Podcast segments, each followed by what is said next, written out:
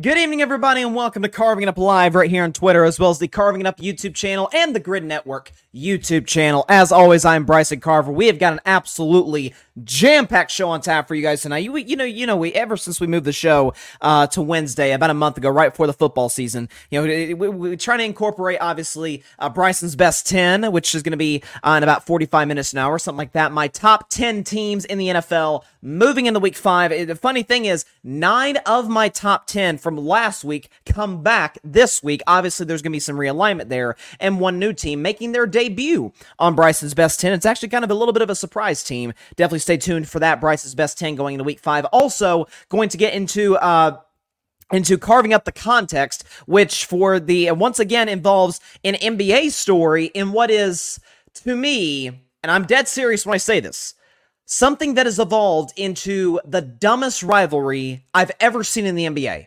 I can't speak to college football or the NFL necessarily, but this is, it's a rivalry. It is, but it's one of the dumbest I've ever seen. I'll get into in about a half hour or so. Also going to get into my predictions for tomorrow night's matchup between the Washington Commanders and the Chicago Bears. Washington starts 2-0. They lost the last two, even though their offense was good last week against Philly. Chicago looking for their first win since October of 2022. So, obviously, a big game for both teams, certainly for Washington, trying to kind of keep pace in the NFC East and really more realistically in the wildcard mix in the NFC. And I'll also, of course, get into Dallas, San Francisco, probably the biggest game of this NFL season thus far. And to me, the keys are two individuals for this football game on Sunday night. Cannot wait for that matchup. It's going to be a good one, no question about it, between two contenders in the NFC. But first, let's start with the team that is at the bottom of the NFC East, and I don't exactly see that changing anytime soon. The New York Giants, who dropped their game, that's generous, lost badly to the Seattle Seahawks by a final score of 24-3 the other night on Monday Night Football.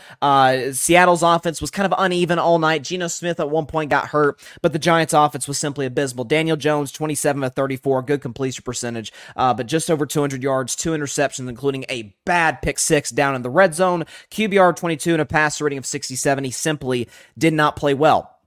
So real quick on Seattle, because I think the main story here is the Giants. Listen, I like Seattle coming into the season. I feel like they'd be second in their division in the NFC West to the clearly superior Niners, but still go on to make the playoffs with a 10-7 record. They're 3-1 today. I feel really good about it. For the record, Seattle next week. I'm sorry, they got a bye week this week, and then the week after they got the Cincinnati Bengals with a beat-up Joe Burrow. So you got to feel good right now if you're a member of the 12th man, because Seattle's is playing excellent football. To lose Geno Smith for the time being and Drew Lock to come in there, make some plays.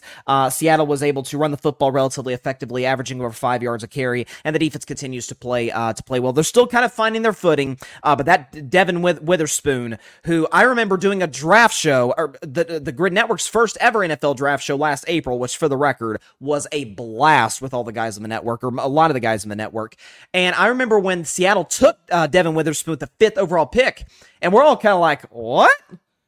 I mean, you got Christian Gonzalez, which, God bless Christian Gonzalez, out for the season with the shoulder injury. I hated to see that because I loved him out of Oregon, so prayers that the young man's able to heal up pretty fast and be ready for 2024. But I'm like, man, if you're going to take a corner, take Christian Gonzalez. But Devin Witherspoon, he's looked better and better week after week.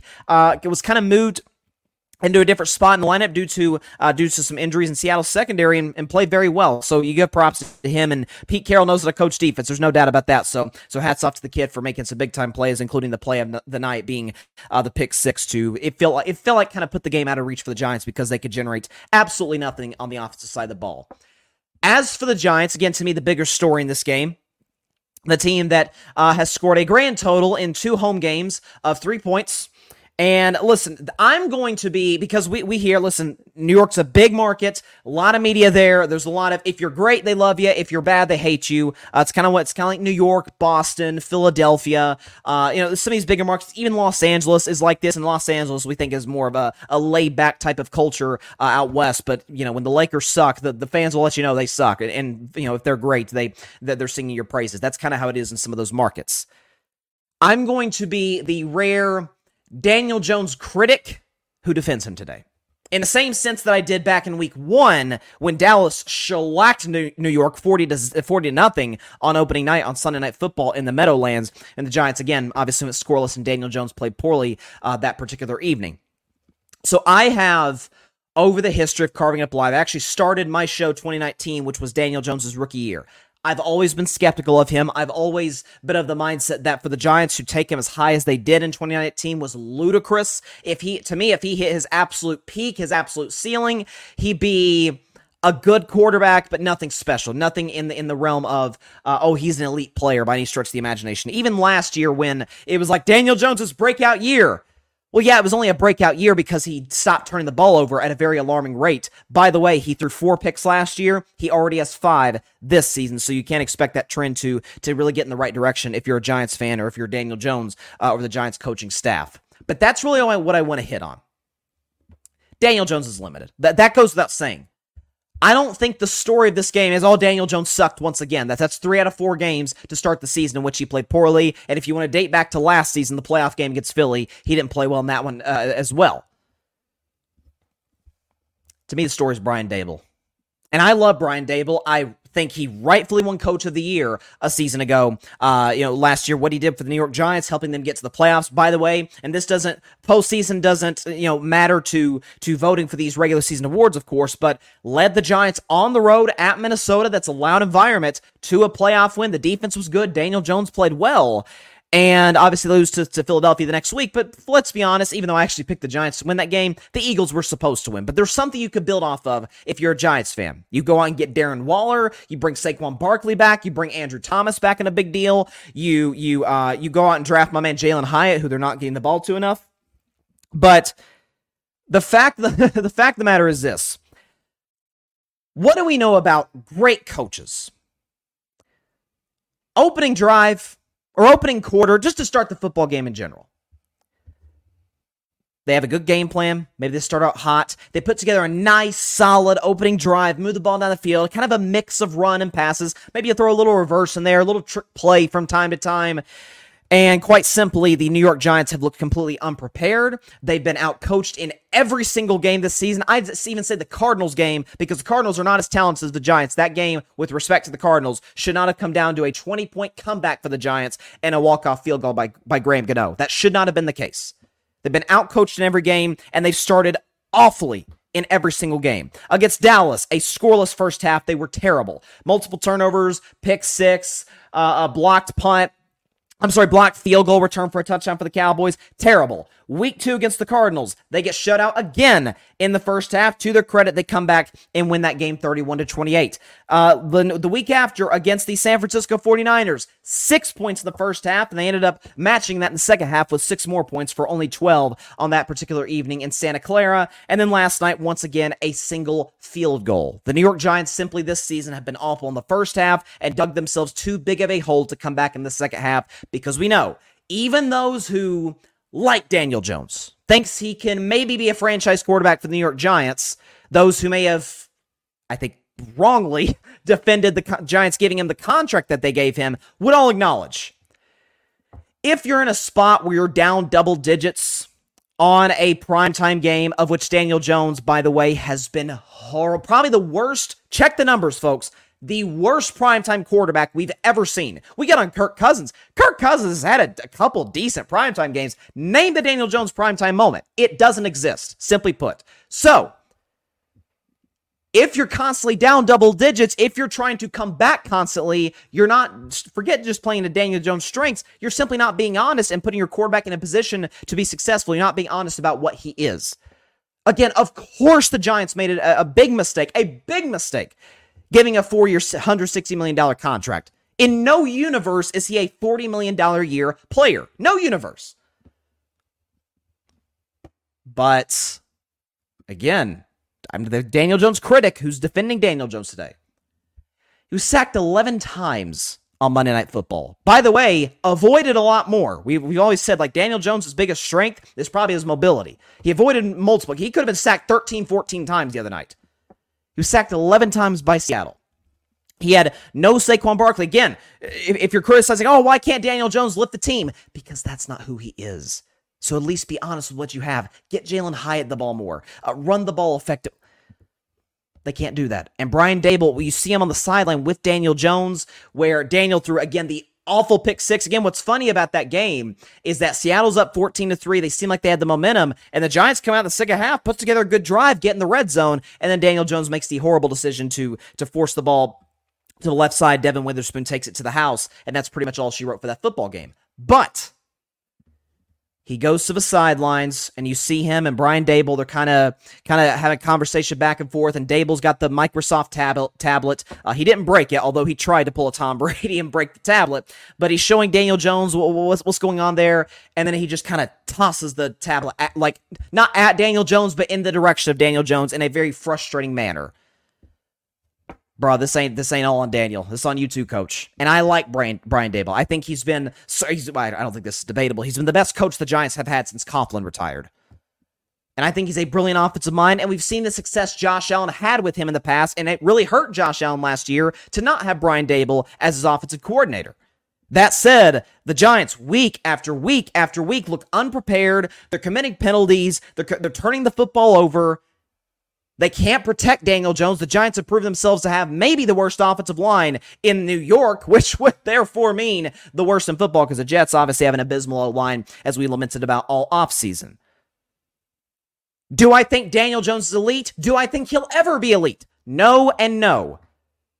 At least acknowledge that if you're the New York Giants franchise and if you are Brian Daboll. I like Daboll. I actually like aspects of the Giants roster.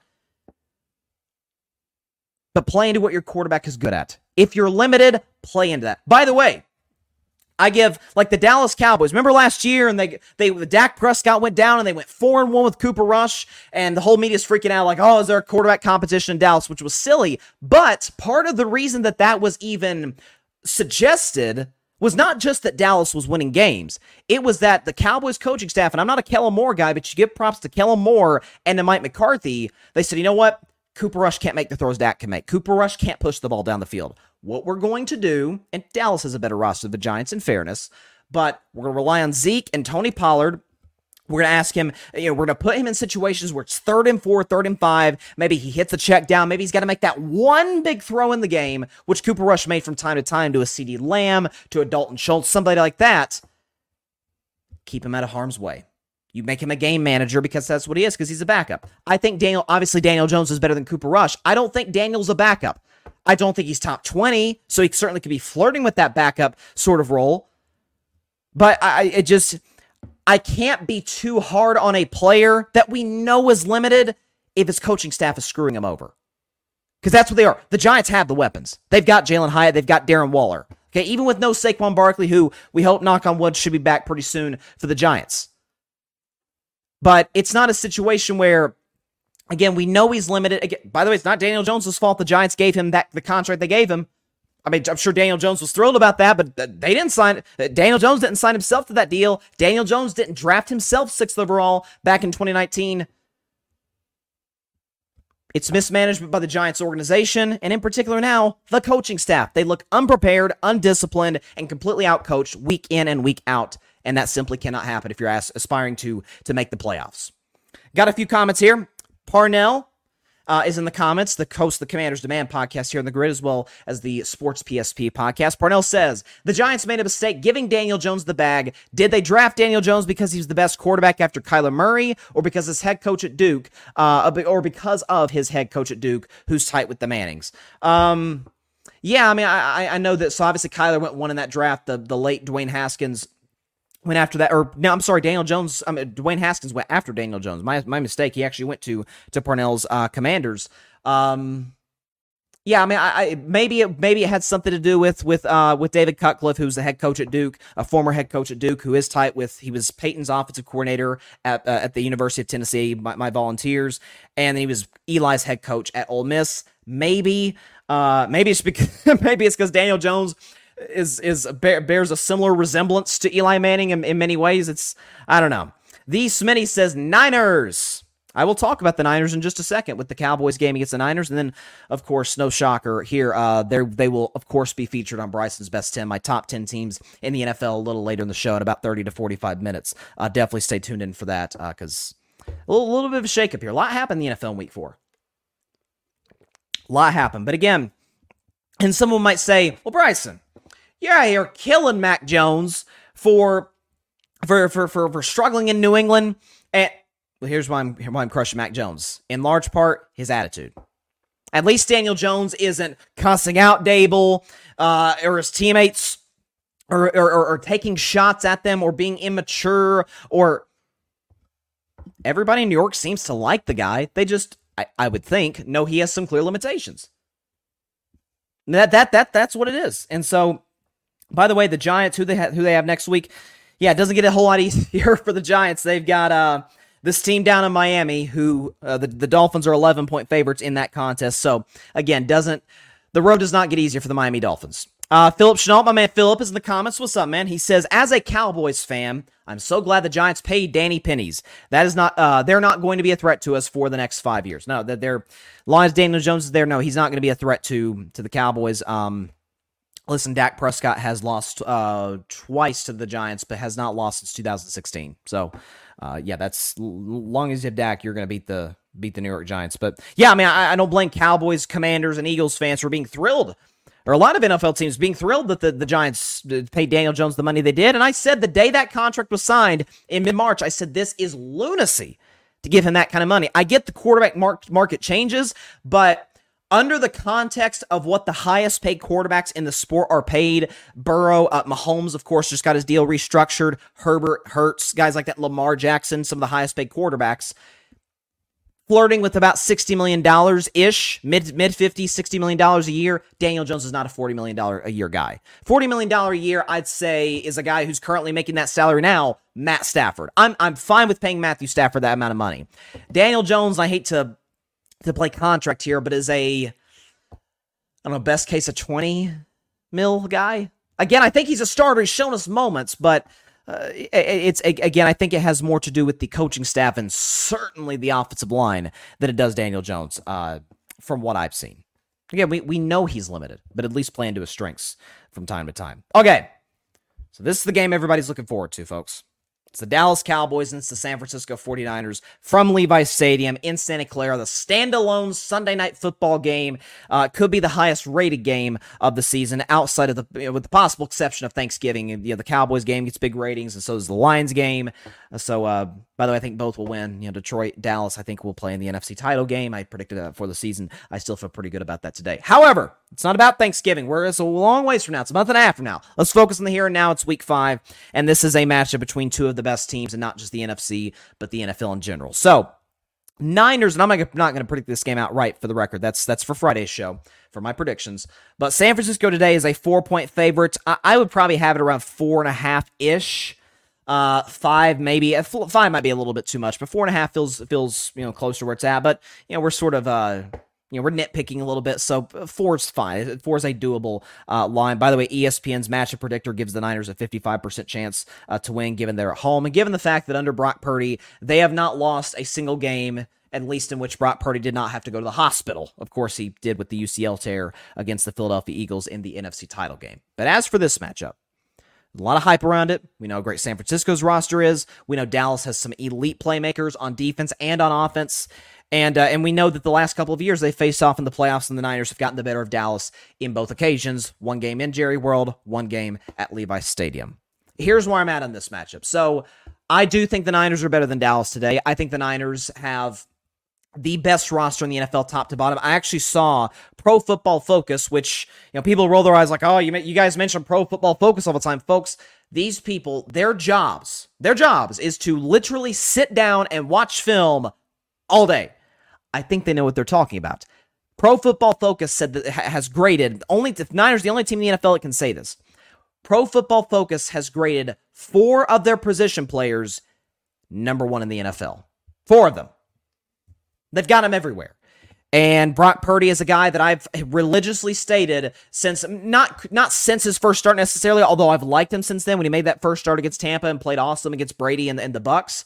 But ever since then, even especially to now, and I talked about this a couple weeks ago when the Niners beat the Giants on Thursday Night Football, I said, we have to get out of the space that the system makes the quarterback, or I shouldn't say the system makes the quarterback, that's Shanahan's carrying Purdy, or that this Niners roster is carrying Purdy. Guys, when we look at what the difference in the scheme in San Francisco from the days of Jimmy G to Brock Purdy now, night and day. They are asking him to make tough throws. They are asking him to push the ball down the field. They are asking him to get outside the pocket and make plays. So yes, I think Brock Purdy is absolutely, of course, he's a starter in the NFL. I think he has the potential to be one of the 12 best quarterbacks in the NFL. If he plays good enough, he may be flirting with that top 10 spot, but I've seen enough from him to this point to show me that he is in that class. Dak Prescott is, I think even Niners fans would agree, better than Brock Purdy. And to you Dak haters like, oh my God, Brock Purdy's having a better season. Oh, he's never lost. Folks, if you switch Brock Purdy and Dak Prescott, do you think the 49ers would be better? Yes, they would be. Okay, let's just stop this. Dak has taken some rosters to the playoffs in the past. See 2018 as a prime example. But what I think is the biggest story. Again, we talked about the Giants Seahawks game a moment ago. The biggest story in this football game, two individuals who participated in both of the last two matchups in the playoffs and came up small.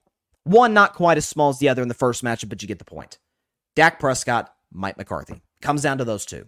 Because the over-under, Vegas in this game, because both defenses are awesome, Vegas has the over-under at 45. So they think it's going to be kind of a low-scoring affair. San Francisco, Dallas, going to be struggling just to get to 20.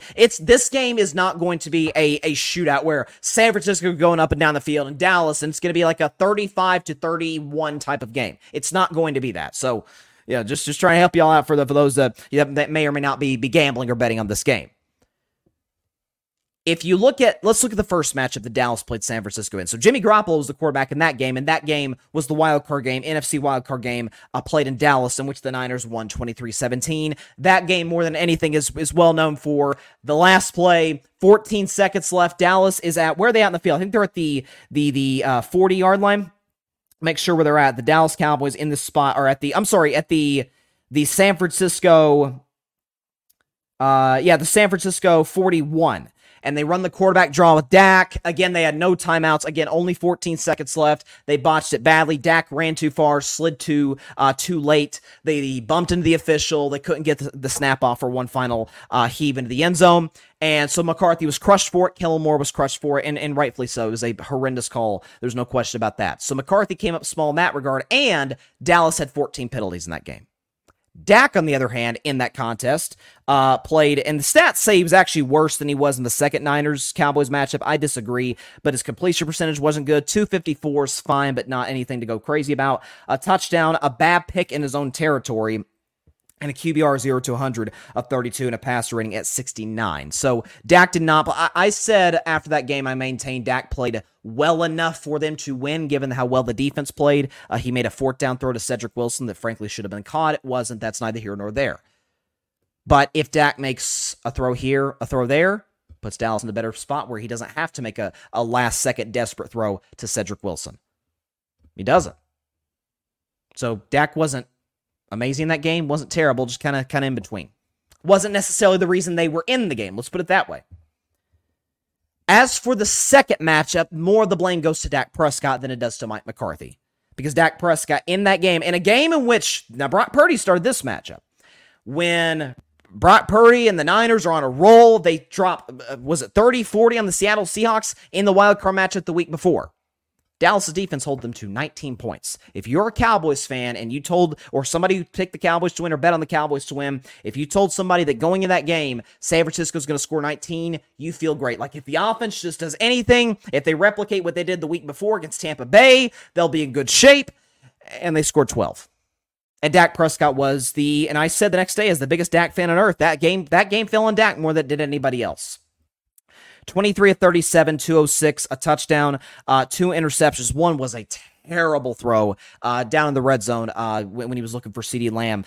Fred Warner picked the pass off. QBR 53, I don't know how it got to 53. To me, it should have been more in the 20s and 30s. Passer rating of 63, which is not good. Given those two matchups, the biggest reason that I say it's more about Dak and McCarthy is that, remember this was last week when Dallas lost the Arizona Cardinals and people freaking out, And I said my biggest criticism of Dallas and of Dak, not necessarily Dak Prescott, but of Mike McCarthy, because he calls plays now, and so there's an extended level of scrutiny of him, is that against the Cardinals, when Dallas is trailing throughout, he takes virtually no shot or draws up no place to take shots down the field. I mean, I remember that late in that game, they're down, was it 12? And they're running the ball in the red zone, like kind of similar to the way Colorado, not quite as bad, but kind of the way Colorado was at the end of the game against USC. You're like, coach, what are you doing? Like, you need big plays. You need chunk plays. You need to get down the field. Your quarterback, statistically, since he walked into the league, is one of the most efficient quarterbacks in football when throwing down the field. When it's 20 yards or more, Dallas only took 3 of those shots in that game against the Cardinals. In this matchup, it's going to be all the focal point of San Francisco's offense is going to be running the football, because Dallas has been an opportunistic defense. They've taken the ball away from Daniel Jones, from Zach Wilson. They didn't from Joshua Dobbs, and they did 3 times against Mac Jones. Brock Purdy is better than all of those quarterbacks. However, they did hold him to 19 last year, and not only that, San Francisco's run game is awesome. Did you see what Christian McCaffrey did last week? I mean, you got people out here talking about, is Christian McCaffrey the MVP of the league? Who'd ever thought we'd be saying that at a running back, but it's because of what he can do, not just in the running game, but in the passing game. He had 4 touchdowns last week, and Dallas's defense, as great as it is, as great as Micah and Stephon Gilmore, Leighton Vander Esch, all those guys are, the weakness of their defense, they cannot stop the run. Remember, the Cardinals went for 200 rushing yards against them. Now, if Dallas builds a lead early, if they're up 10-0, then the defensive line could pin their ears back and come after Brock Purdy. I don't anticipate that happening. Whether or not I pick Dallas or not to win the game is beside the point. I don't think they're going to jump out to a 10-0 lead. I don't. If they do, they're in great shape, because then they could just come after the quarterback. But San Francisco's in a spot where it could be a Christian McCaffrey game throughout. They got an elite offensive line, and of course, ask Brock Purdy to be in a more reduced role because of how great the running game is and because Dallas simply cannot stop it. They can't. That's what could get them beat in the playoffs later on. For Dallas, it's an entirely different story. Dallas can run the ball as well. They do have Tony Pollard. They do have Rico Dowdle. They have a solid running game in Dallas, and I think their offensive line it's improved drastically from last year pass protection, but it's much better in the running game. This has to be a game, if the Cowboys are to win, where Mike McCarthy, it's the opposite of the Cardinals game, where I think there are going to be moments in which maybe it's, let's throw out a score again. I think it's gonna be low scoring. Strapped a hat there. I think it's gonna be low scoring. Let's say it's at one point 13-7 Niners. Say it's 13-7 Niners with 5 minutes left in the third quarter, and Dallas is in a position where they've got the ball and they're not generating anything offensively. Maybe there's a turnover in there, but their defense is playing well. They're keeping them in the game. The morale is still high on that sideline. That's got to be a spot where Mike McCarthy, I know he loves the running game. I know he wants Dak to work out of the play action. But where he's got to say, Dak, you got to go win the game for us, buddy. We are going to draw up plays for you to take shots down the field. We're going to get situations where receivers separate. Again, we talk about the weakness for the Cowboys is their run defense. You could argue if there is a weakness in San Francisco, it's their pass defense. Because as good as we talk about, Dallas has played some average to bad quarterbacks this year. I mean, the Niners, aside from Stafford, haven't played world beaters. They played my man Kenny Pickett. They played again Matt Stafford, who's still very good. In week 3, they played Daniel Jones. And then last week, they played again my man Joshua Dobbs. But Josh Dobbs, nobody's ever going to mistake him for an elite quarterback. Dak Prescott is, again, the best quarterback that the Niners have faced.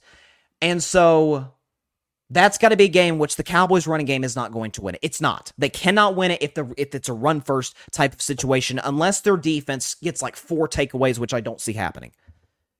This has got to be a game where it's a repeat of last year, in which Dak couldn't win the game with his arm because he did miss some open throws and he did turn the football over at key inopportune times. If Dak throws a pick, he throws a pick. Again, it's going to be low scoring. I'm not going to be, if Dak throws a pick and it's a bad read, oh my God, he's awful. That's not, who cares about that? It's about whether or not he can make the throws when you really need it. If it's 13. Okay, let's throw out a score here. Let's say it's 20-12. 20-12 San Francisco, 20-13 with 5 minutes left in the game, and Dallas has got the ball at their own 25. You know what? Let's minimize that down to 4 minutes. Where the running game, there's not enough time for you to run your way down there, which I don't think you can anyway because of how great the Niners front is. Dak has to win the game with his arm, and McCarthy has to allow him to win the game with his arm. He's got to drop plays for Dak to win the game with his arm, because Dallas cannot win with their running game against that Niners front. They can't. It's going to be a very fascinating matchup because Dak made a couple nice throws in that first playoff game, but not enough. And last year, I can't really think of a signature as the biggest Dak fan on planet Earth. I can't think of that one throw where I'm like, dang, that was a good throw by Dak, or that was a big play by Dak. Cowboys defense was good enough for them to win. They didn't take the ball away, but they held them to 19 points. Like, that's, you'll take that against that Niners offense. You'll take that. It's got to be a Dak Prescott game. It's got to be a Mike McCarthy game. Very, very interesting matchup. Again, if I'm going to guarantee anything, I'll predict the game on Friday. If I'm going to guarantee anything, it will be low scoring. And Vegas has the over-under at 45. San Francisco's favored -4, so do the math. That's about 24, 29 or something in that ballpark. But it's going to have to be a Dak Prescott game. It is. Let's see. Philip Chenault says, Philip's a Cowboys fan, by the way. He says, if we stop their run game and don't have a lot of turnovers, we win the game, but that's easier said than done against the best running back in the league and Christian McCaffrey. MVP right now, in my opinion. Like I said, I mentioned people are talking about this guy as the MVP of the league. You can make a case. You can. I don't think Tua's totally out of discussion. Again, we're only 4 games in the year, so it's hard to have a real legitimate MVP conversation. We got to really wait till like late November. Like that's... Late November, early December is when the MVP race will kind of be narrowed down. Like some of the guys will be weeded out. Not to say Christian McCaffrey will necessarily, because he's one of the best players in the league. But it'll be interesting. But Cowboys win. It's going to be because Dak Prescott won the game. Now, as far as my defense of Dak, of course, you guys know I'm objective on Dak, but I a lot of that involves dispelling myths that the media tries to throw out there from time to time about Rain Dakota Prescott. This notion, I've heard so many people say today, this is a crossroads game for Dak. It's a do-or-die game for Dak. No, it's not. It is not a do-or-die game for Dak. It's not a crossroad game for the Cowboys. I shouldn't say a crossroad for the Cowboys. Crossroads for Dak. I'll get to the Cowboys in just a second. As for Dak, let's talk about him real quick. If they lose this game, he doesn't play particularly well. Okay, they've got 5 games in the season. They still got 12 games, and they'll get a second crack at San Francisco, and Dak will have a chance to redeem himself. That will be a crossroads game. If they get San Francisco, or even in Dallas, wherever the game's played, and it's divisional round, Cowboys haven't made the NFC Championship game since 1996, and we know that story goes. Like, there's pressure on Dak, 100%, and there should be. There's the expectations that comes with that, given his performance the last 2 years against that team. For Dallas, though, I think it's more for Dallas as a team, as a collective unit, than just for one player.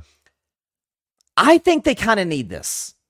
And I predicted Dallas to make the Super Bowl and lose to the Kansas City Chiefs, but I didn't think they would have to play the Niners. I said Detroit would upset San Francisco in the divisional round, Dallas would beat Philly, and Dallas would beat the Lions to advance to the big game in February. But if they do meet, is there a little bit of a psychological disadvantage for the Cowboys where it's, okay, we've lost the last 2 years in the playoffs. We lost the regular season game in week 5. Maybe, again, we've got to see how the game plays out, but maybe we didn't play all that well, whether it's the offense or the defense. Like, there's that little bit of a psychological barrier that I don't think would exist with the Philadelphia, who Dak Prescott's been very successful against, or Detroit, who Dak's been successful against, or Seattle, who he's beaten before in the playoffs. For San Francisco, it's a bit of a different story. So... I can't wait. It's gonna be an awesome game. It's gonna be a, for those of y'all that love defense, tune in this game on Sunday Night Football. It's gonna be a fun one. But again, what I don't want to see from Mike McCarthy, especially if it's second half, the game's tight, which we assume it will be. What I don't want to see is a conservative run first offense. That's not gonna cut it against San Francisco. It's not. You need chunk plays. You need big time throws from your quarterback. Whether or not Dak can make those remains to be seen. Again, that is, in my view, the best defense in football. They've made Hall of Famers, Aaron Rodgers, look very pedestrian. They've made Matt Stafford struggle. They've made Jalen Hurts look kind of average in the past. It's a great defense. Really, Mahomes is the only quarterback who has been... Now, that Super Bowl, he didn't play all that well until the last half of the fourth quarter. But in the last couple of years, Mahomes has really been the only...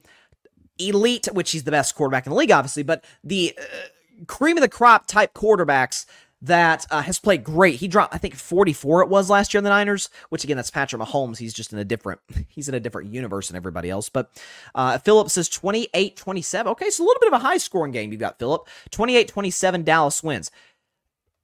I'll need to check. I think that was my score prediction for the game in the playoffs last year, 28-27 Dallas. I think it was. Or was that my score for Dallas and Tampa? I think mine was more like 24-20 Cowboys. I don't know. I know I picked the Cowboys to beat the Niners last year in the playoffs. Obviously, I was wrong, but I guess I think my prediction was 28-27 Dallas over the Tampa Bay Buccaneers. But if they beat San Francisco to score 28, I think they'll be at the top of Bryson's Best 10 going into Week 6. I'm just going to tell you right now.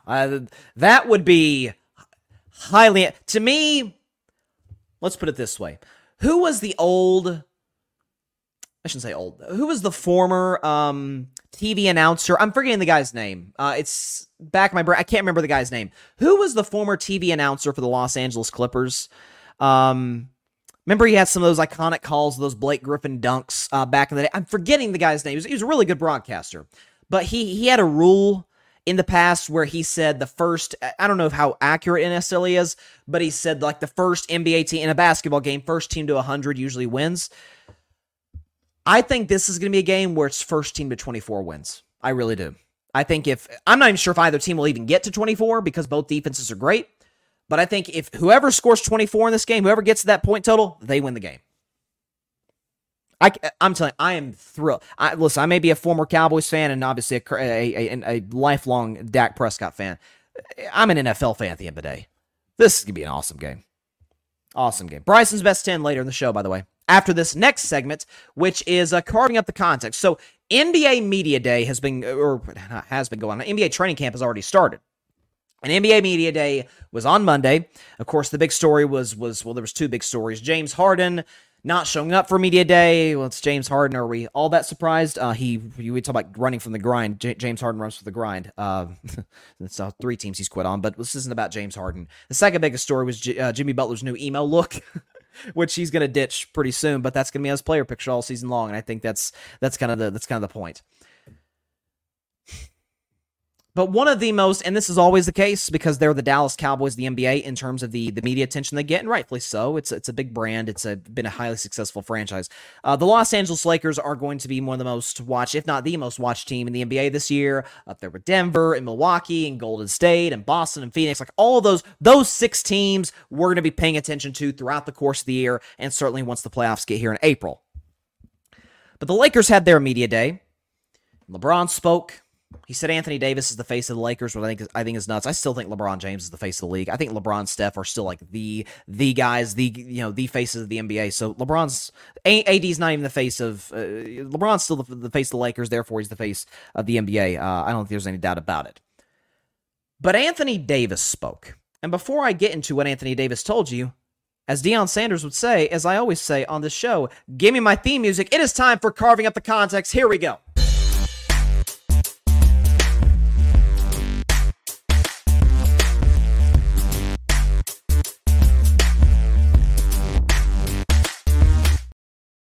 All right, so talked about Anthony Davis, and he was doing a bunch of interviews, as all the players were, with the LA media, with the Lakers' local broadcast team. Take a listen to what Anthony Davis said regarding the team that beat them, that swept them in the Western Conference Finals, the team that ended up winning the championship, the Denver Nuggets. Take a listen to what he says in terms of what the Lakers were thinking of the Nuggets in the offseason. Take a listen to AD the other day on Lakers Media Day. It's very motivational. I mean, obviously, you know, KCP's my guy, so you kind of congratulate him, like, you got this one. But it was just a lot of, like, the talking and all the Lakers. It was just so much of that going on. Like, all right, we get it, y'all won. But, you know, I think, you know, me and Brian had some conversations, like, we can't wait. Mm-hmm. You know, like, James says no moral victories, you know, and we didn't like, oh, well, we had a 0.3 chance of making it and we got to the Western, like, nah, you know, we feel like that we had enough to win. Obviously, we were climbing an uphill battle for 2 months trying to make it the playoffs, but it's a lot of motivation. Like, you want to win. Anytime you lose, you know, it's motivation to get ready for the next season, try to compete for a championship. So that in itself is motivation, but also all the little talking that have been going around all summer, you know, y'all heard it. Yeah. Okay. So Anthony Davis says that he and LeBron James were talking this offseason about how the Nuggets were doing the trash talking, whatever the case may be. Here's the issue with that, and here's the context. I challenge Lakers players, and I challenge Lakers fans, and I challenge Lakers media and NBA media in this regard. Name the comment by a notable Denver Nuggets player that openly took a shot at the Los Angeles Lakers, be it any of their individual players or the team as a collective unit. Name it. Because and for the record, in fairness, I criticized Michael Malone, the head coach of the Denver Nuggets, when, remember, after they won the championship, he was on the Pat McAfee show the day of the parade. And LeBron, we know, had been contemplating retirement, which, again, he was in year 20, age 38. I don't think that's a crazy thing for LeBron to do, to think about, like, hey, how much longer do I want to be doing this, given how great I've been and how much at this age and stage of my career, how much it takes to get me ready to play a season and just to play single games. And Michael Malone was saying, hey, guys, I'm going to be retiring today. I didn't love that. Matter of fact, I didn't like it at all. I'm defend LeBron in that regard, and I criticize Michael Malone for that comment. But the whole Nuggets announcer saying that, oh, Michael Malone is the Lakers' daddy. Who cares? He calls the games. This guy, I don't even know his name, has no impact. No impact. And I love play-by-play announcers, by the way, especially the great ones. But this guy has no impact on the outcome of games. Whether the Nuggets win, lose, whatever the case may be, when the Lakers and Nuggets play on opening night on October 24th, so a few weeks from now, that guy's going to have zero impact on that game, if he's even calling the game. I don't know if he's going to do radio, whatever the case may be. This has to be the most pathetic rivalry in the NBA that I've ever seen. Not kidding.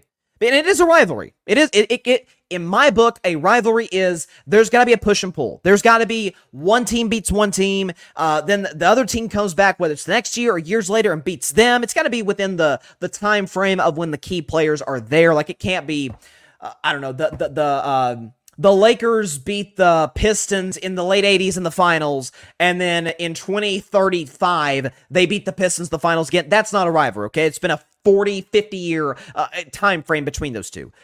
Lakers beat the Nuggets in the 2020 Western Conference Finals. Nuggets beat the Lakers in the 2023 Western Conference Finals. Therefore, it is a rivalry. Like, all honesty and all objectivity, the Warriors and the Lakers do not have a rivalry. There may be mutual respect, sure, but some dislike there, yeah. But the Lakers beat us in the playoffs last year. I don't count the play-in tournament. Stop. We didn't have our full roster. Play-in tournament, that's not the playoffs. It's not. It's not best of seven series. Lakers beat us last year, though. We haven't beaten them in the best of seven series. It's not a rivalry. In that same breath, we've beaten Memphis in a best of seven series in 2022. They have never done that. Certainly with this group. It is not a rivalry. But this weird, I don't get it. The only comment I remember talking about on this show where a Lakers player said something about a Nuggets player was when Rui Hachimura, I think it was at halftime of like game 2 or whenever it was, when he said that the Nuggets were attacking the rim because the Nuggets don't have a rim protector.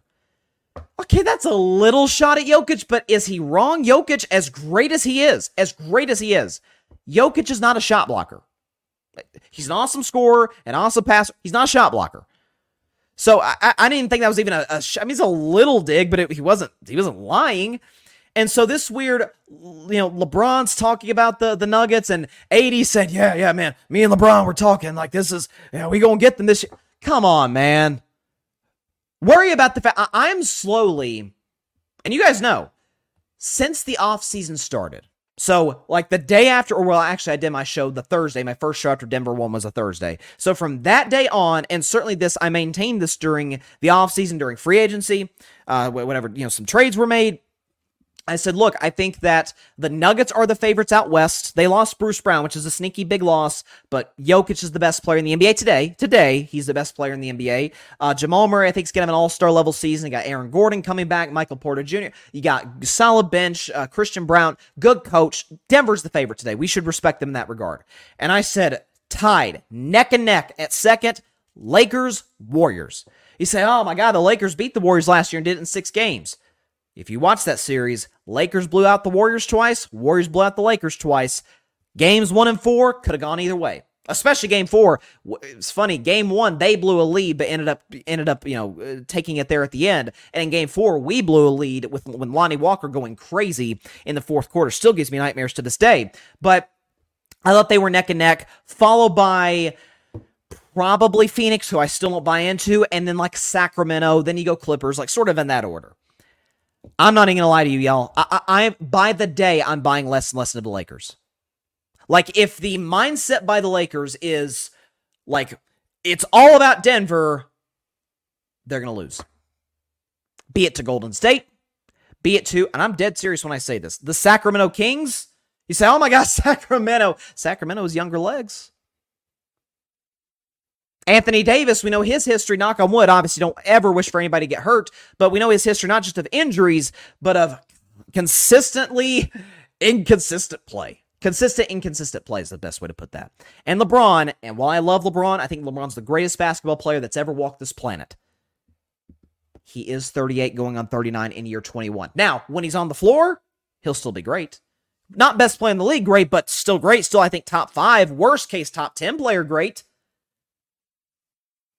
But when I have to worry about your best 2 players' health, it's not unfair of me to say, I don't know if I trust you quite as much, certainly as Denver, or even as much as Golden State. And so it's, but what Anthony Davis talking about, oh, there's, we're gunning for, he didn't exactly say we're gunning for Denver, but he was implying that me and LeBron are having conversations. Conversations about what? If you're having conversations about, hey, we're going to, let's go win the championship next year. Okay, that's different. Every contending team's doing that. That's normal. But if you're talking about one team, I'll tell you what this means. I'll tell you what, guys. Lakers better win on opening night. Will it determine the course of their season? Of course it will. It's one game, 1 out of 82. But if the Lakers go into Denver, opening night ring ceremony, and after the made-up trash talk that the Lakers have made up about the Nuggets players, again, Jokic hasn't said anything, Jamal Murray hasn't said anything, Aaron Gordon... none of the important players. If the 14th guy, if the 6th or 7th guy on the bench said something about LeBron or being old or something, who cares? And I don't even remember that being the case. So what Anthony Davis is saying, it's kind of a straw man. I'm not going to lie to you about Michael Malone. That's one thing. Again, that was just one comment Michael Malone made. And then the Nuggets announcer, man, who cares? Does he play? Does he coach? No, disregard it. Doesn't matter. Okay, that's the equivalent. I'm not trying to disrespect the guy, but that's the equivalent of if, I don't know, a season ticket holder who has courtside seats said something. Okay, he doesn't impact the game. I don't know. I saw Anthony Davis said that. I'm like, really? This is not. It's a rivalry, technically, at least by my definition of it. It has to be the most pathetic rivalry I've ever seen in the NBA. It really is. And so, hey, listen, let the Lakers worry about the Nuggets while my Warriors, who have the morale is finally back in the locker room. We've got smart players. We've got good young players. Let the Warriors run roughshod in the West, as we tend to do. Y'all worry about Denver, Lakers, and you should worry about Denver. Everybody in the West should worry about Denver. But that's not the only team that's a threat to you. It's not. Just weird comments by Anthony Davis. I didn't get it at all. Very odd. But again, it's going back to... and I still think I think the Lakers roster, and I'm saying this as a Warriors fan, I think the Lakers roster is excellent. They added shooters. The Christian Wood edition I don't think is near as big as people give it credit for. There's a reason Christian Wood was available in September, let's be honest. But I think Austin Reeves is going to be better this year. I loved the... I've been a Hachimura fan since his days at Gonzaga. I think he's a really, really solid player. I think he'll be good. So look, you give... D'Angelo Russell, bring him back. Again, solid move. I'm not as big of a D'Lo fan as some are, but I understand them bringing him back. So they added, what's my man's name from, played at Duke in college. Oh my gosh. Cam, what's his name? It's driving me crazy. I can't remember his name. I know it's Cam something, right? It's the guy from played at Duke. He played with Zion and RJ Barrett. I don't know. Somebody in the comments help me out. Name's not coming to my mind at this particular juncture. But yeah, that's where I'm at on the Lakers, though. That's where I'm at. It's just weird. I'm sorry. It's weird. It's the most pathetic rivalry I've ever seen in the NBA by far. What is, guys, I'm gonna Google this. This is, how do I not remember this guy's name? Hold on. You just search the Lakers roster. Sometimes you just got to do some on the fly Google searches. Oh, they had Gabe Vincent. I forgot about that. Where is he? Crap, I can't even find him here. It's unbelievable. Let me just hold on. Let me see. This is, like I said, this is sometimes you're doing live podcasts, your brain just goes. It just goes, man. Hang on. So I'm just looking at Duke's roster now. Cam Reddish, that's who it was. I was like, it's Cam Reddish, that's who it was. And I like Cam Reddish, by the way. Really liked him out of that draft. Hasn't panned out into what I thought he'd be, but yeah. The Gabe Vincent. They added. They brought Jared Vanderbilt back. They brought D'Angelo Russell back. So good moves by the Lakers. But worry about more than Denver, guys. Worry about more than Denver. Okay. So hold on. This just got this update. According to Jeremy Fowler of ESPN, this says the Raiders will not trade Devontae Adams, despite all the recent chatter about frustrations within the team. Okay, I don't know if I totally believe that. I'm not disregarding the report. I'm disregarding the Raiders saying they won't trade him. Okay. Okay. It may get to a point where you have to, where he's frustrated enough with the organization. Because Devontae Adams joined the Raiders. The whole point of that was, listen, Aaron Rodgers is awesome. We have a great rapport, but year in and year out, he's talking about retirement, and I don't want to get to a point in time where I sign long-term with Green Bay, and then Aaron Rodgers leaves, and I'm stuck with Jordan Love. I'm stuck with an average to a bad quarterback. Jordan Love's not a bad quarterback, but I do think he's kind of the average to below-average category. I don't want to be stuck here. I want to play with good quarterbacks. And so he goes to Vegas to play with Derek Carr, who, you guys know I love Derek Carr, but that's his college teammate. And the irony is, the reason he left Green Bay, that situation, or what he thought might transpire in Green Bay, is actually what transpired in Vegas because they traded Derek Carr. So, did they trade Derek Carr? They moved on from Derek Carr. That's the point of the story. So, we'll see. Let's see 3 weeks from now whether this story and this mindset by the Raiders remains the same about not trading Devontae Adams. Like, if you keep losing games. And again, you play in a division that has the Kansas City Chiefs in it, and in a conference that has a plethora of great quarterbacks and tremendous, contending teams. You may be in a situation where you have to trade, but you get a haul for him. You get a haul for him. Okay, it is now time for one of my favorite segments of the week. You guys know my favorite segment is If I Were a Betting Man. But the next best thing is something that I introduced before this NFL season. And by the way, in future installments of this segment, it won't be relegated to just NFL. It could be top 10 Star Wars movies. Okay, by the way, Ahsoka, the finale, awesome. I need a season 2. Point is, back to sports, it could be anything. But given that we're in the NFL season, it's a week-to-week league. It is now time for Bryson's Best 10. So let's go and get the background music going. Here we go for Bryson's Best 10. Going into Week 5 now. Let's start with the 10th best team in the NFL, a team making their Bryson's Best 10 debut for this 2023 NFL season. It is the Los Angeles Rams. L.A., not the Chargers, the Rams are, to me, the 10th best team in the National Football League, and here's why. So, they're 2-2. They've had a couple of clunkers against they have one clunker against the Cincinnati Bengals, but the comeback last week, they beat the Indianapolis Colts. They do so in overtime. They did blow a 23-point lead for the game to get to overtime, but Matthew Stafford throws a pass to Puka Nacua at the end to win it. By the way, Nacua has been a man amongst boys in his rookie year, 39 catches through 4 games. I believe that's an NFL record, if I'm not mistaken. It's certainly a rookie record. And you consider the fact that it was just announced today by Sean McVay that Cooper Kupp is going to be back with the team soon. It looks like he may be able to suit up this week and play for the Rams against the Philadelphia Eagles. They'll certainly need him for that matchup. But you consider the fact that Matthew Stafford throughout the first part of the season has been efficient. He's played relatively clean football. The big shocker for the Rams, at least in my eyes, because I view the Rams as kind of like a 7-win team, is the fact that they have run the ball. Even back to their Super Bowl year, they did not rush the football this effectively. One of the best teams in the NFL run the football. The offensive line has been better than expected. Aaron Donald's been great in the defensive side of the ball. The defense, the front seven has been very good. It was good last week against the Indianapolis Colts with the rushing attack that they have. Matt Stafford's played good football. They've got Puka Nacua. They've got Tutu Atwell. And they've got Cooper Kupp coming back from injury. I like their running game. I like their weapons. I really like their quarterback. And I like their defense. yeah, this week they crack in the top 10. They want to go up this list? Beat Philadelphia. Then a lot more people will buy into the Los Angeles Rams. At number 9, a team in the Rams division, it is the Seattle Seahawks. Seattle, the 9th best team in the NFL, and here is why. So Seattle, I had them at 8th last week. You're like, Bryson, how the heck did they drop? Well, by Buffalo at 10th last week, so obviously Buffalo shot up the list but because they're winning against Miami. But this is about Seattle. So what I thought was very impressive, and the story of that game against the New York Giants was, the Giants struggled. Daniel Jones, you know, they weren't able to protect him, whatever the case may be.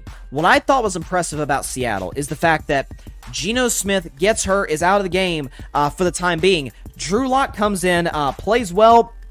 Has a QBR of 81 while he's in the game. Seattle ran the ball very effectively. I've always been a Kenneth Walker fan, but they've also got Charbonnet, who ran the ball well, averaged 6 yards a carry. So when you consider the fact their backup steps in, their offensive line plays well despite some injuries there, you've got obviously the good running game with Charbonnet and with Kenneth Walker. And they've got, and I've said this since the offseason, it's why I picked Seattle to go back to the playoffs. They've got maybe the most underrated wide receiving core in all of football with DK Metcalf, Tyler Lockett, and Jackson Smith and Jigba. So when you consider what they can do in the run game and the pass game, and first and foremost, this is a, let's just say last but not least, this is a Pete Carroll coach defense, and those tend to be flirting with elite. They seem to get better and better week after week. The Seattle Seahawks are looking good right now. I'm not saying they're a contender, but I do believe they're a team that's going to make the playoffs this year. They are, to me, the 9th best team in the NFL. To number 8, it is the Detroit Lions. And again, you say, Bryson, why did they drop a spot? That is because the Buffalo Bills jump up multiple spots on this list. But the Detroit Lions, to me, Lions are the 9th best team. I'm sorry, the Detroit Lions are the 8th best team in the National Football League, and here's why. Now you guys know I've been high on the Lions all offseason. I predicted them to get to the NFC title game. They've looked pretty good thus far, particularly on the defensive side, which is like part of the reason I said they get there, because their offense, we know how good it is. And the offense is actually getting some reinforcements. Jamison Williams is coming back from not just an ACL tear, but a gambling suspension. He'll be back in the lineup sooner rather than later. Jared Goff has played very good football, especially with a clean pocket. This Lions offensive line is amongst the best in the NFL. They've got a good running game. Obviously, we would like them to use Jahmyr Gibbs more, but David Montgomery was a monster in that Thursday night win against Green Bay, and that, too, is the mark of a contender. In a situation where Green Bay is not a bad team, I don't love Green Bay this year, but they're not a bunch of scrubs. Jordan Love's had his moments. That's a solid Green Bay defense and solid weapons there. When you are a team that's favored on the road going in against a division rival that you historically have gotten owned by, and you go in and mop the floor with them in virtually every aspect of the game, up front, in the running game, in the passing game. Their secondary was good, was opportunistic, taking the football away from Jordan Love. There's not a whole lot I don't like about this Lions team. I think they're well coached. I really like their roster. Jared Goff just continues to show, at least in my eyes, why he is a top 10 quarterback in the NFL. Detroit Lions, the 8th best team in the National Football League. At number 7, a team that fell a lot, it's the Miami Dolphins, who I had at number 2 last week. They dropped 5 whole spots to number 7 this week, although they still stay in the top 10. Bryson's Best 10, but Miami at number 7. Here is why. So we saw, again, the 70-point game kind of being the capper, but this is a Dolphins offense that's been one of the most explosive in the league. It's definitely the fastest offense in the NFL with Tyreek, with Jalen Waddle, with Raheem Mostert, with the rookie running back they have there as well. Good offensive line. I'm not going to lie to you, that game against Buffalo, again, you can lose in the NFL, but it really is how you lose does matter. How you win matters. Remember, Minnesota won all those close games last year. I liked them. Most didn't. They were validated when they lost to the Giants in the playoffs because, simply put, the Vikings weren't blowing teams out, and if you're a good team, you kind of need to blow teams out from time to time. Even bad teams do that here and there. But as far as the Dolphins are concerned, that is not a game. Again, if you want to be in that discussion, which I still think they kind of are amongst the contenders in the AFC, you can't show up at kind of the opposite of the Lions here. You can't show up against a division rival on the road. I get it's Buffalo, but it isn't Buffalo in December when it's crappy weather. It's probably snowing. It's 25, 30 degrees. No, weather was good in Buffalo. It's October, early October weather. That should be clarified. Tua wasn't terrible. He wasn't particularly efficient in the second half. The running game kind of went, especially after Buffalo built the lead they did. Jalen Ramsey will be back later this season, we assume, but this is a Vic Fangio coach defense, and I thought that'd be a huge acquisition for this Dolphins team. Thus far, it hasn't paid quite the dividends that I thought it would. However, Miami's got a pretty easy schedule the next few games. They do have the New York Giants this week at home. They should win that game. Miami, I think, will be fine, but I did think the Bills exposed some issues that the Dolphins do have. The Miami Dolphins are the 7th best team in the NFL. At number 6, a team that drops a couple spots, the Philadelphia Eagles. And you're like, Bryson, timeout. They're 4-0, one of the only two 4-0 teams in the NFL, along with the San Francisco 49ers, and you drop them a couple spots? Yes, I did, and here's why. So I was very impressed with Philadelphia's offense. That's the best they've looked thus far this season in the passing game with Jalen Hurts. A.J. Brown had a big-time afternoon against the Washington Commanders. A weakness that Philadelphia has, though, the good news is they can address it in the trade deadline. If they go after this particular position, the middle of their defense and their secondary in general is truly awful. Awful. There has not been, aside from the game against Tampa Bay, in which the offensive line for Tampa Bay struggled badly against Philadelphia's elite front four, you've got Sam Howell going up and down. Sam Howell's fine, but Sam Howell's going up and down the field on them. You got Kirk Cousins, if he's not turning the ball over, going up and down the field on him. Heck, you have Mac Jones going up and down the field on this Philadelphia defense. That is something, and I love the offense, and you guys know I bought into Jalen Hurts starting last season. The running game is awesome. Their offensive line's great. Their front four is amazing. That secondary will get them beat in the playoffs if they don't address it at the trade deadline. Dak Prescott can beat that secondary. We've seen him do it in the past. A healthy Brock Purdy is capable of beating that secondary. Jared Goff is capable of beating that secondary. I mean, Mac Jones is. Any of those guys are. So that's got to be something they address, but they're 4-0. They're absolutely a contender in the NFC. I really enjoyed seeing them put together a good offensive performance, at least from their perspective. But they have got to address the middle of their defense, the safeties in particular. Philadelphia, to me, actually dropped the 6th best team in the NFL. At number 5, I never thought I'd see the day, this year at least, where this team would move up the way they have. But at number 5... it is the Buffalo Bills. So Buffalo have got it number 5 for very obvious reasons. So they suffer the bad loss on the road against the New York Jets, with Zach Wilson playing all but, of course, famously 4 snaps in that football game. But if you look at the last 3 weeks, look at virtually all the numbers, Josh Allen's been the best quarterback in football. He's first in passer rating, first in yards. He's not turned the football over, which has kind of been his bugaboo, even as high of a ceiling as he has. His floor is being careless with the ball, being careless in general, being reckless is what I've called him, taking risks that really don't need to be taken given the game situation. Stephon Diggs had a monster afternoon against the Miami Dolphins. They carved up that defense up and down the field. But Buffalo's defense, too, to me, is the story, and the fact that their top 3 in virtually every defensive category that matters, whether it's points, whether it's takeaways, whether it's sacks in particular. I don't know if they're third in takeaways necessarily, but they're definitely top 3 in sacks. They've got Von Miller coming back pretty soon. I've always liked Sean McDermott. I think he's a good coach. Buffalo's running game has been better than it has been in years past with Josh Allen. There's not much not to like. The only reason I have them at 5 and not where a lot of people have them, which is like 2, 3. Some people have them as the best team in the league, which I think is absurd. But the reason I have them at number 5 and not higher is because the fact that we've seen them do this before. They get off these hot regular season starts, these 4-1 starts, these 6-1 starts. Today they're obviously 3-1, and then they kind of finish this regular season either rough or they have some clunkers in the playoffs. We've seen them do this before, and I think that's a reasonable criticism to have of Buffalo. But they look great, both sides of the ball. The Bills are the 5th best team in the NFL. At number 4, a team that moves up a spot from last week, it is the Baltimore Ravens. Sickens me as a Steelers fan to say, but I gotta call it like I see it. The Ravens, to me, are the 4th best team in the NFL, and here is why. So, what I thought was very impressive, and I said I picked Baltimore to win that game against Cleveland before I even knew Deshaun wasn't gonna play that game. Obviously, Deshaun, I've been critical of him, but he's a better option than Dorian Thompson-Robinson. I was impressed with the fact that the Ravens went into that game against a Cleveland defense that's been shutting offenses down. They hold the Bengals to 3. They hold the Titans to 3. They hold the Steelers offense, which isn't that hard to do, by the way, with Matt Canada coaching. They hold them to 12.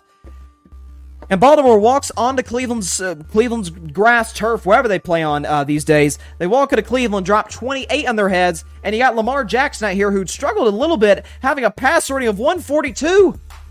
That added to the fact that they rushed for 131 yards against the Cleveland Browns front seven, which is among the best in the NFL, against a well-coached Browns defense, against which was coached by Jim Schwartz. Listen, and they're doing it too without Odell Beckham Jr. They're doing it at the moment without great wide receiver play. John Harbaugh's a great coach. We know how great they are on special teams with Justin Tucker, but Lamar's played good football. The run game has been good. Again, they brought Ronnie Stanley. They got Ronnie Stanley back from injury. The secondary got better with Marcus Williams coming back. So the running game's been excellent. Passing game has really took a big step in the right direction. I love Tom Munkin as a fit with Lamar Jackson. The Ravens to me are the fourth best team in the NFL. They look good. They really do. I think they're the favorites in the AFC North today, especially the way Cincinnati has floundered. Ravens, to me, fourth best team in the NFL. At number three, it is the Dallas Cowboys, who move up a couple spots. I had them at number five last week. I have them at number three today, and here's why. So we know how great the defense is, and the defense... I want to apologize to the Cowboys and their fans for saying that the Patriots would score 16 in the Cowboys. When I predicted that game, I said Dallas would win 34-16. I apologize for making the insane assumption that Mac Jones, of all people, will put up 16 points. That's not much, but for Mac Jones, that's a lot. On the Dallas Cowboys defense, I apologize sincerely for that. Dallas' defense was awesome. They got to Mac Jones consistently. They turned the ball over three times against him. Deron Bland with two interceptions, two kind of easy interceptions because Mac Jones looked him down. But props to Mr. Bland for taking advantage. To me, what puts him at number three? It's Dak Prescott. When you consider the fact that we get on Dak when he plays bad, and I'll tell you, we are as quiet as little church mice when he does play well. So Dak Prescott against two of the best defenses in the NFL, two of the best coach defenses in the NFL, the New York Jets, who, did you see what they did to Patrick Mahomes the other night? Mahomes struggled through two bad picks. Yeah, and Dak Prescott just he's sitting back in his rocking chair, had a passer rating of 112. No big deal. Great defense. Passer rating 112. No biggie. And against the New England Patriots, coached by Bill Belichick. Maybe you've heard of him. Dak has a passer rating of 108. Again, does not turn the ball over in that game. Was very efficient. Completion percentage was off the charts in both matchups. Dak Prescott, as I said earlier in today's show, he's going to have to be the guy to win it for Dallas. Not the run game. Not necessarily some other components. Defensively, I know Dallas will be good against San Francisco because they're a great defense. Dak Prescott has to win this game with his arm for the Cowboys to beat the San Francisco 49ers. I think he is capable of doing that because he's shown us thus far this season, two elite defenses, Jets, Patriots. It's been great against both. San Francisco's a different test, but I think my man, Rain Dakota Prescott, is capable of putting together a good offensive performance in San Francisco against the Niners. The Dallas Cowboys, because of Dak Prescott, that's what pushes them over the top to be the third best team in football in my eyes. Dallas Cowboys at number three. At number two, they don't move, the Kansas City Chiefs. You're like, oh, come on, Bryson. Come on. Kansas City goes into the Jets. We know the Taylor Swift story and the Taylor Swift love story. See what I did there? Swift reference.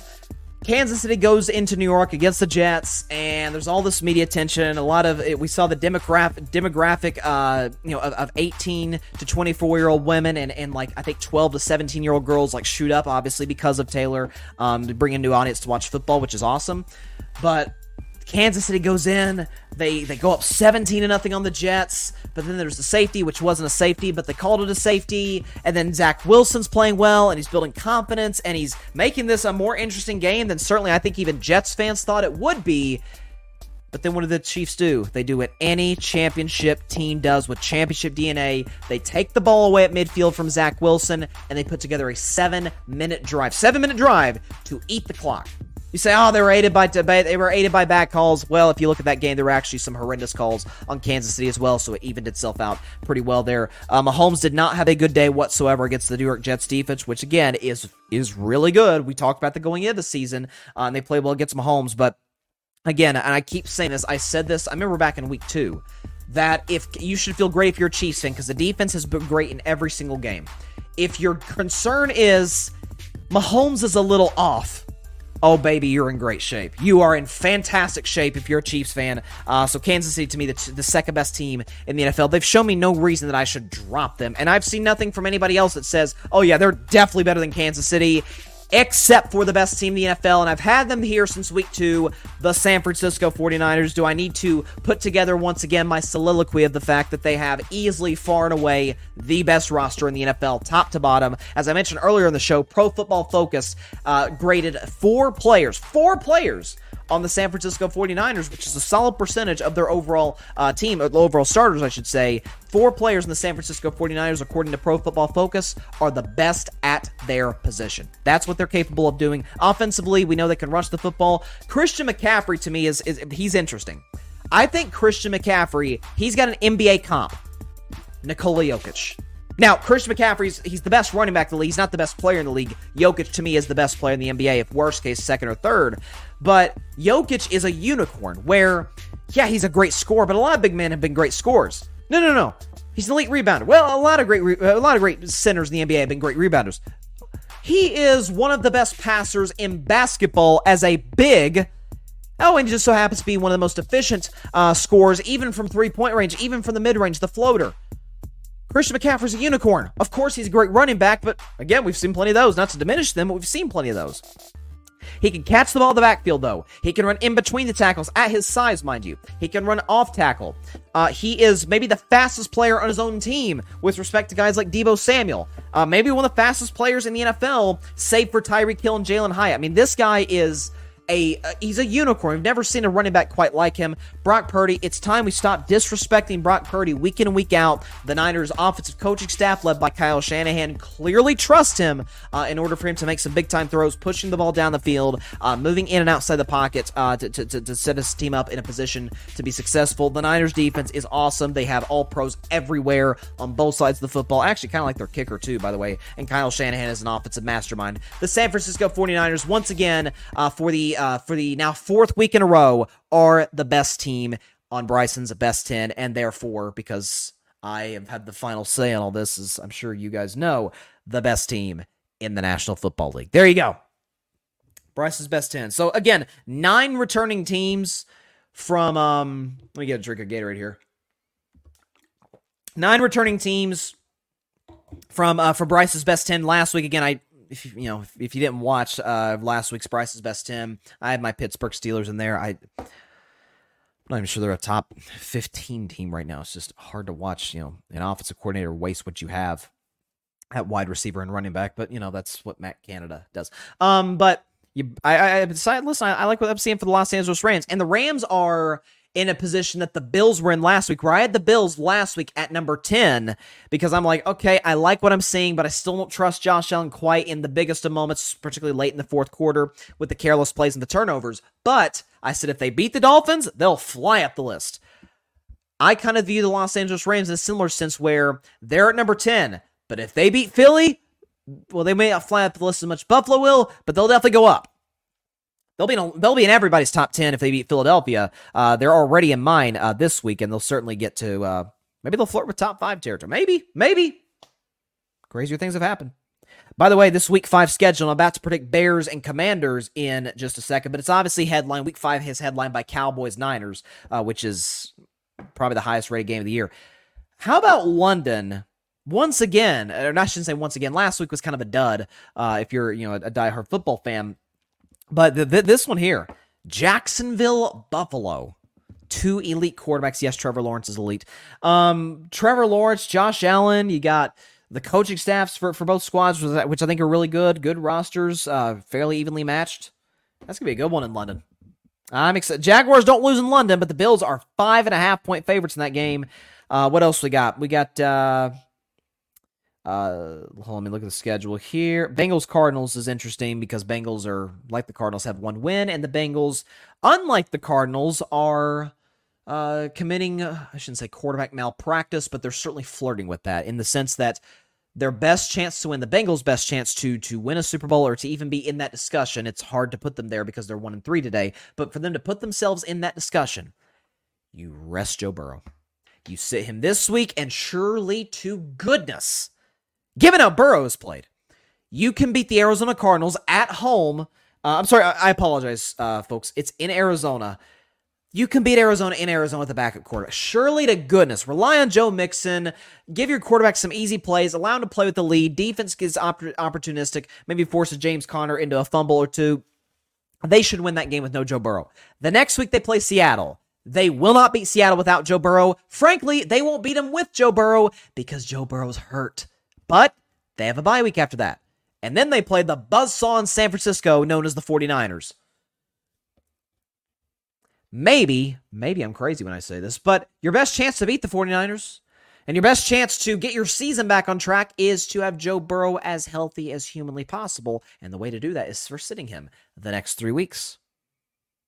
Because, you know, that calf looks worse and worse and worse every single week. You see Burrow constantly grimacing on the sideline. He's grabbing it. He's uncomfortable. Man, rest him for the next 3 weeks. This is why the Bengals have been a laughingstock franchise pre-Burrow. Again, Eagles-Rams is an interesting matchup. Jets-Broncos, I know it's 2-1-3 teams, but if you remember, this is the Sean Payton game because Sean Payton took a shot at the former Broncos head coach, Nathaniel Hackett, because Hackett did a bad job in Denver last year, and Sean Payton told Jarrett Bell of USA Today, he said it's the worst coaching job I've ever seen in the history of the NFL, and basically saying, I'm going to fix this. Well, they're 1-3, their defense is awful, and their offense is bad situationally. Outside of last week, props to him. Russell played well, but Jets, Broncos, you have this game, so it's the Sean Payton, the battle, the Nat Hackett game. That'll be fun. Chiefs, Vikings, I think the Chiefs are going to wax Minnesota. And then Packers, Raiders on Monday Night Football. That is going to be Devontae Adams' first game against his former team, so that'll be fun. But Week 5 kicks off. I'm not gonna sit up here and lie to you guys because that's not. I don't want to lie to my audience because you guys take time out of your day to watch, and I greatly appreciate that. So my job is. I mean, I wouldn't lie to you anyway, but especially if you're taking time out of your day to watch, I can't lie to y'all. So let's turn the background music back on. This is with all due respect. And usually, with all due respect, usually a disrespectful statement follows that. This isn't exactly a must-see game. Like, you gotta get... This is like Dallas, San Francisco. You gotta get in front of your TV and watch this matchup between the Chicago Bears and the Washington Commanders. But it is intriguing for a few reasons. So, first of all, Washington is a 6-point home favorite in this matchup against Chicago. The Bears, who have not won a regular season game or game in general, obviously. They haven't made the playoffs in a very long time. I should say, they haven't made the playoffs the last couple of years. Point is, the Bears have not won a game since October of 2022, which they did so against Mac Jones and the New England Patriots. So, you know, it's pretty easy to get wins against those guys. But the going on the road to Washington, this is the closest the Bears have come, at least last week, to winning a football game this season. Maybe even in this losing streak to winning game, they lost to the Denver Broncos. They had a 21-point lead, blew it at the end. A very questionable 4th down and 1 call by Matt Eberflus, who reports have said that if the Bears lose this game, drop to 0-5, Eberflus probably loses his job. I don't think that necessarily even be the wrong move by the Bears. They've mismanaged Justin Fields to a certain extent in not really playing to his strengths. That loss to the Broncos was not on Mr. Fields, who's had a very uneven season, some bad moments, some really good moments, not a whole lot in between. He's kind of like coin flip Davis, Anthony Davis. He's either great or he's awful.